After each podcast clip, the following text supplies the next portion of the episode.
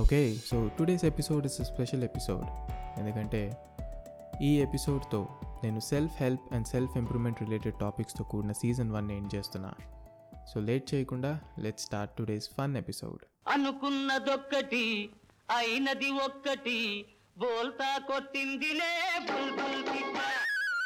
అనుకున్నదొక్కటి అయినది ఒక్కటి బోల్తా కొట్టిందిలే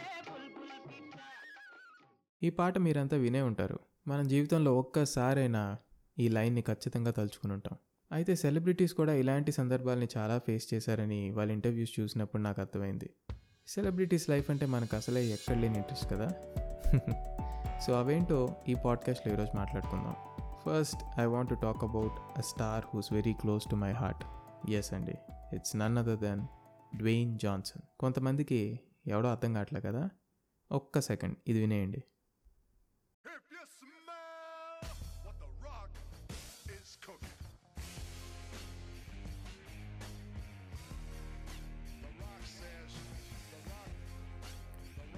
ఎస్ మీరు గనక నాలాగే డబ్ల్యూడబ్ల్యూఎఫ్ ఫ్యాన్ అయి ఉంటే ఈ మనిషి గురించి ఎలాంటి ఇంట్రడక్షన్ అవసరం లేదు. మీరు నాలాగ నైంటీస్ కిడ్ అయి ఉంటే అప్పట్లో రాక్ ఇంకా స్టోన్ కోల్డ్ మ్యాచ్లు ఉండేవి చూడండి. పాపా పాపా స్కూల్ బెల్ కొట్టగానే ఇంటికి ఎగురుకుంటూ వచ్చి బ్యాగ్ ఇసిరేసి సాక్స్ కూడా తీయకుండా టీవీకి అతుక్కుపోయి చూసిన రోజులు అవి. రెస్లింగ్ అంటే మనకి ఎందుకో చైల్డ్హుడ్ మెమరీస్ని అలా అలా అలా ఫ్లాష్ బ్యాక్లో తీసుకెళ్ళిపోతూ ఉంటుంది కదా. ఎందుకంటే ఈ రెస్లింగ్ మూవ్స్ని బేసిక్గా మనం మన సిస్టర్స్ మీదో మన బ్రదర్స్ మీదో మన సిబ్లింగ్స్తో బేసిక్లీ చాలామంది మేము ట్రై చేసాం ఆ ప్రాసెస్లో మెడలరేటాలు చేయలేరేటాలు జైలు రేటాలు ఇవన్నీ కామనే అనుకోండి. Back to the topic so ఒక వన్ ఇయర్ బ్యాక్ అనుకుంటా రాక్ తన ఇన్స్టాగ్రామ్ ప్రొఫైల్లో ఒక వీడియో పోస్ట్ చేశాడు. అది విని ఆల్మోస్ట్ వన్ ఇయర్ అయిపోతుంది. బట్ స్టిల్ ఇంకా ఆ స్టోరీ అలానే నా మైండ్లో ఉండిపోయిందంటే అందులో ఎంత ఇంపాక్ట్ ఉండి ఉండాలి అందులో రాక్ ఏమంటాడంటే మనోడికి ఒక ట్వంటీ టూ ఇయర్స్ ఉన్నప్పుడు కెనడాలో వ్యాంకోవర్ అనే సిటీలో కెనేడియన్ ఫుట్బాల్ లీగ్ తరపున ఆడటానికి అక్కడికి వెళ్ళాడంట. సెలెక్ట్ అయ్యానని ఎంతో ఎక్సైట్మెంట్తో వెళ్ళిన తనకి ఎదిరిన షాక్ ఏంటంటే టూ డేస్ గడిచాక అతని పర్ఫార్మెన్స్ బాగాలేదని ఇంటికి పంపేశాడు. ఆ మూమెంట్ తన మనసు చాలా ఇరిగిపోయింది. కామనేగా జేబులో కేవలం సెవెన్ డాలర్స్ మాత్రమే ఉండినాయంట. Yes seven dollars. And that's the reason తన ప్రొడక్షన్ కంపెనీ పేరు కూడా ఈరోజు సెవెన్ బాక్స్ ప్రొడక్షన్ అని పెట్టారు. అప్పటి వరకు తన లైఫ్లో ఉన్న గోల్ ఒక్కటే.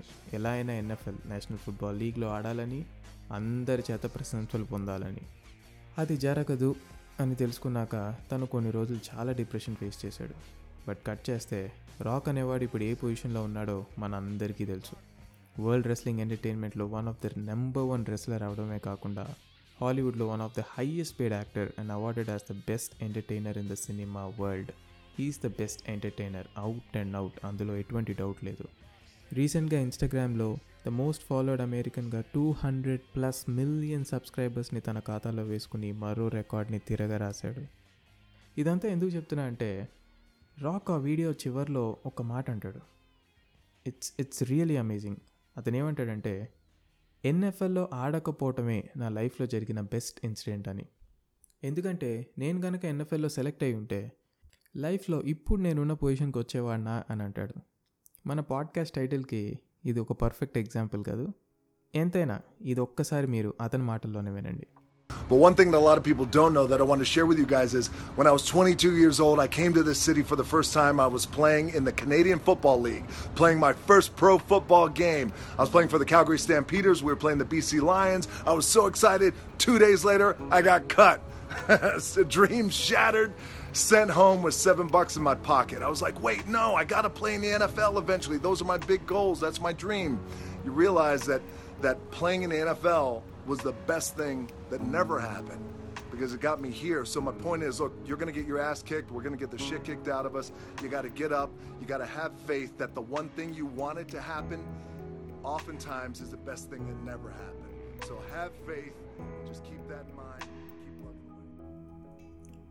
So friends మనందరం వీళ్ళ సెలబ్రిటీస్ కాకపోయినా మన లైఫ్లో చాలామందికి ఇలా అనిపించే సందర్భాలు ఏంట్రా అని చూస్తే అరే ఆఫీస్లో హైక్ ఇవ్వలేదని మానేశాను. ఇప్పుడు అక్కడ అందరికీ హైక్ ఇచ్చారంట. నేను ఈ స్థలంలో ల్యాండ్ చాలా తక్కువ రేటుకు కొట్టేశానని ఫీల్ అయ్యాను రా కానీ ఇప్పుడు నా పక్క ఏరియాలో ఇంతకన్నా పెద్ద ల్యాండ్ తక్కువ రేటుకి అమ్ముతున్నాడంట. ఆ పక్కింటి సుబ్బారావు చెప్పాడు. అది విన్నప్పటి నుంచి ఏదో బాధగా ఉందిరా. ఈ అమ్మాయితోనే నా జీవితం అనుకున్నా. ఈ అబ్బాయే నాకు పర్ఫెక్ట్ మ్యాచ్ అనుకున్నా. కానీ ఇప్పుడు ఇలా వాడే లేకుండా పోతాడు అనుకోలేదు. అని పొద్దున్న లేస్తే మన బ్రెయిన్కి ఏదో ఒక పంచాయతీ. ఇలాంటి సిచ్యువేషన్స్ మీతో పాటు నేను కూడా ఫేస్ చేశా. సాఫ్ట్వేర్ ఇండస్ట్రీలో బిల్ గేట్స్ అయిపోదాం అనుకుని కాల్ సెంటర్తో కెరియర్ని స్టార్ట్ చేశా. Hi welcome to Tata Photon how may assist you నేను కాల్ సెంటర్ ఏజెంట్గా చేసినప్పుడు ఇదే నా ఇంట్రడక్షన్ లైన్ అండి. సో ఈ పాడ్కాస్ట్ ఎక్స్పీరియన్స్ అప్పటి నుంచే ఉందన్నమాట మనలో. అనుకోలే. ఎప్పుడు బీపీఓలో చేస్తా అని. కానీ చేశాను. మళ్ళీ ఎప్పుడు అనుకోలే. అక్కడి నుంచి ఐటీలోకి వస్తానని. కానీ వచ్చాను. నువ్వు ఒక కంపెనీనో ప్రయత్నాన్నో వదిలేసావంటే వదిలేసేటప్పుడు మంచి క్లారిటీతోనే వదిలేస్తావు కదా. నీ డెసిషన్ ఇంపల్సివ్ కానప్పుడు వెనక్కి తిరిగి ఎప్పుడు ఆలోచించుకో. నువ్వు కొత్తగా వెళ్ళే చోట్లో నువ్వు అడ్జస్ట్ అవ్వడానికి కొంచెం టైం పట్టచ్చు. సహజమే.